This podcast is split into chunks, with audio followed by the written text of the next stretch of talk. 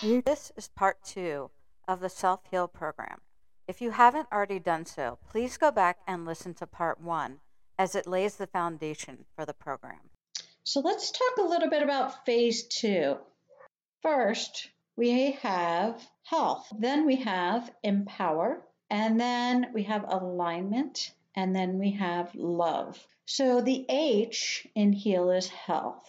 As people who have survived or lived through trauma, I don't really like the term survivor. So I'm not going to use that, but if that's a term that you're comfortable with, go for it. I kind of prefer the the lived through the experience, but the word survivor doesn't really feel right to me. So use whatever term feels best for you. So, what I've found is oftentimes folks who have been through and lived through trauma or multiple traumas tend to have health issues or don't pay attention to our health or haven't learned how to pay attention to our health or learned proper practices to be able to pay attention to our health and care for ourselves. This is really important because what we take into our bodies, what we do to our bodies, really impacts how we feel day to day. And so our self care is critical in doing that. And I will be the first to admit, I am not the best at self care. I did not really learn the best techniques for self care growing up.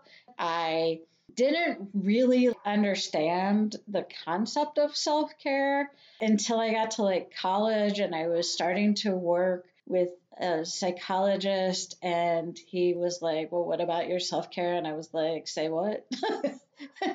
and I mean, I had no idea what he was even talking about. And then over time, I've learned self care, but I, I'm still honestly not the best. I think it's kind of like an ongoing journey. I've gotten to a point now where I'm trying, as of relatively recently, to eat much healthier and to exercise more regularly. But there's also other aspects of your self care. In this phase, we're going to look at health and we're going to assess your current physical health, but also we're going to look at your energetic health. And I don't mean how much energy you have on a day to day basis. That's certainly that's part of it. But what I'm talking about is that mind body connection, your energetic health. Are you drawing energetic boundaries? Do you feel like you're taking on the energy of other people? We can very easily take on other people's energy and mistake it for our own and and other people's feelings for that matter too and think oh well this is this is mine this is my energy and it's really not so part of it is assessing what is yours what is other people's and then how is that impacting you physically how is that impacting you even emotionally all of it really goes into health a lot of this stuff is is integrated. And then one of the things that we'll focus on is learning and integrating self care practices into your day to day life self care is something that we go and we highly neglect every day. So, something for me is having a timeout every day. I am an avid swimmer. I love to swim. It is my place and my space. For me, swimming is it. I get in the pool, I just lap it out. And it's like I don't even have to think because my body is so used to swimming that I just I just go and I feel like I feel like I'm just flying through the water. It is just it's such a beautiful transcendent experience for me. So it's about finding what is transcendent for you. And then what things will actually work for you. What I found with self care is you really have to find things and incorporate things on a day to day that work with you and work with your life. And if they don't work with you and they don't work with your life, you're not going to do them. Next is the E. So the E stands for empower. In this area, we'll talk about how to set energetic, verbal, and physical boundaries people who have lived through traumatic experiences, We may have gone to therapy. We may have learned how to verbally communicate. We may have even learned how to set up physical boundaries. We may have had to get restraining orders or other types of things, or we may have had to move across the country or move to another locale in order to have those physical boundaries or even just boundaries within a house of having your own room. And we may have learned to vocalize our boundaries, or we may not have. I'm still working on that. I know that that's a work in progress, and there's moments where you can set verbal boundaries and you without like yelling or getting really upset or or having a lot of negative energy.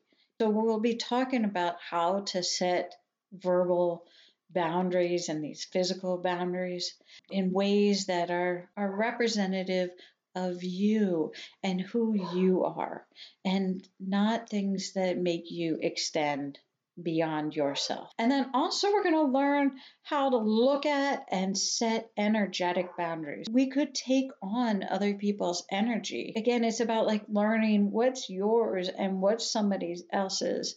And then, how do we set those energetic boundaries so that other people's energy doesn't come and interfere with our energy. And then really discovering how to advocate for yourself. And that could be in multiple environments. I'll give you an example of a pet, and this is kind of funny. I had this chocolate lab, and he was 75 pounds.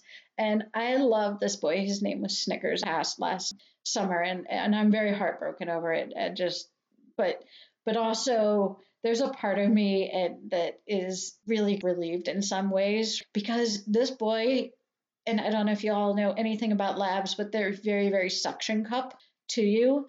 This boy would not leave me alone, like ever. He had to be touching me. He had to be with me. I could not go to the bathroom on my own. I could not take a shower. I could not do anything without him being right there. So you can imagine with COVID and having to be at home all the time, I had this 75 pound dog attached to me. I couldn't handle something touching me all the time. So who knows? Maybe you have that with a child or you have that with a pet. But I had to learn how to advocate for myself with my dog, as funny as it sounds.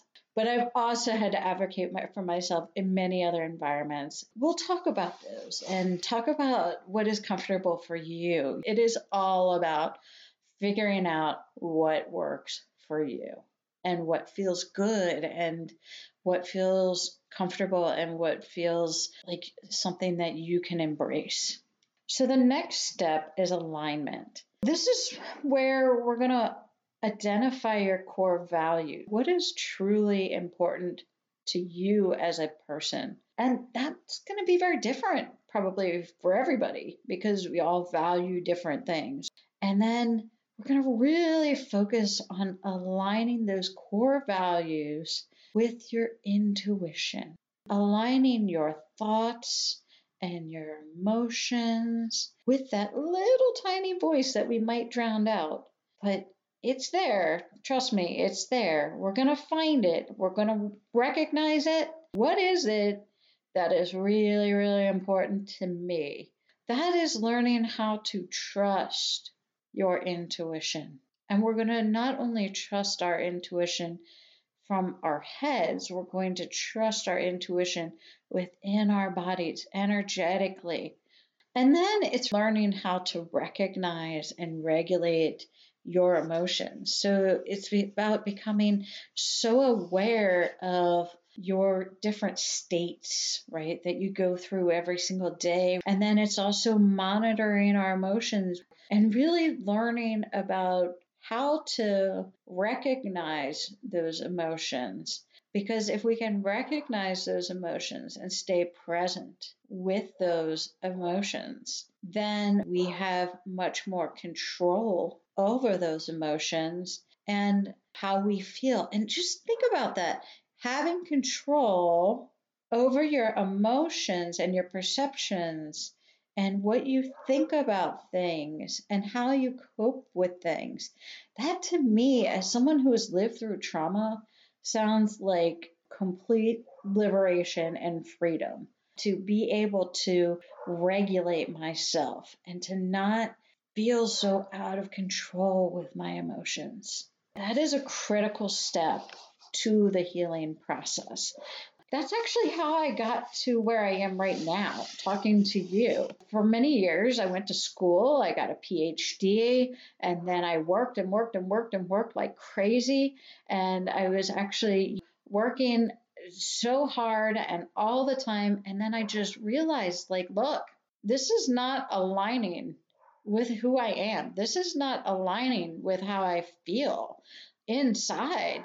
I want to be doing something else. I want to be doing something that is meaningful, something that is going to help people and have an impact and leave a legacy in this world. I started to align with all of that and align with that energy. And the more and more I do it, because I'm still doing it, the better I feel because I'm doing what is now within me as opposed to doing what people told me to do for many years. The last step really wraps up the whole self heal process.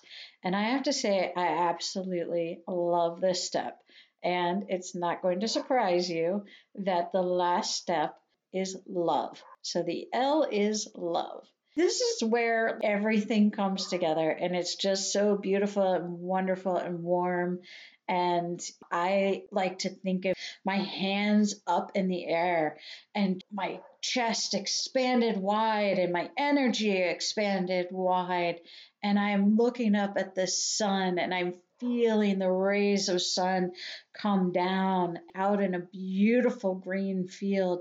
And I'm just totally expanded and just absolutely at peace. And this is where we integrate your core values and your intuition into your daily life, where you use your intuition or your inner self to guide you in your day to day life. And this is the most beautiful, beautiful practice and peace is when you can learn how to integrate and it, it, doesn't happen overnight but it does happen. And it, it does require a conscious effort at first but my experience at least the more you do it the easier it becomes and the more expansive and beautiful it becomes. We're also going to look at ways to love yourself that work for you. So if that is like posting post its up on your mirror that you look in every day to brush your hair or brush your teeth. For a while, I actually did that. I would put down my own affirmation. It's like whatever ways that you identify with and that feel good to you and that you are able to test with your intuition and they resonate with that intuition and with that energy and also within your mind and with your body. Those are things that we're going to look at. And then also making a plan for your self care and self love. We plan out everything else in our lives. I have a daughter. I plan to take her to volleyball. I plan when I'm going to bring her home, what I'm going to feed her for dinner, and what time she needs to get to bed, and what she needs to do for her homework, and all of these different things. We just constantly plan, plan, plan, plan, plan. When do we actually plan for our self care and self love? This is the most important thing of your day is your self-care and your self-love. And yet it's something that we never do. I want to be there with you to uh, talk about that plan and talk about it in community and and develop a plan to help you with maintaining your self-care and love. That wraps up part two of the Heal program. Next week, we're going to be discussing what trauma is. So if you're interested in learning more about the program, please find me on Facebook at Wellness Life 360 and join our Self Heal After Trauma movement. Please also like us and share this podcast with anyone who wants to heal from trauma.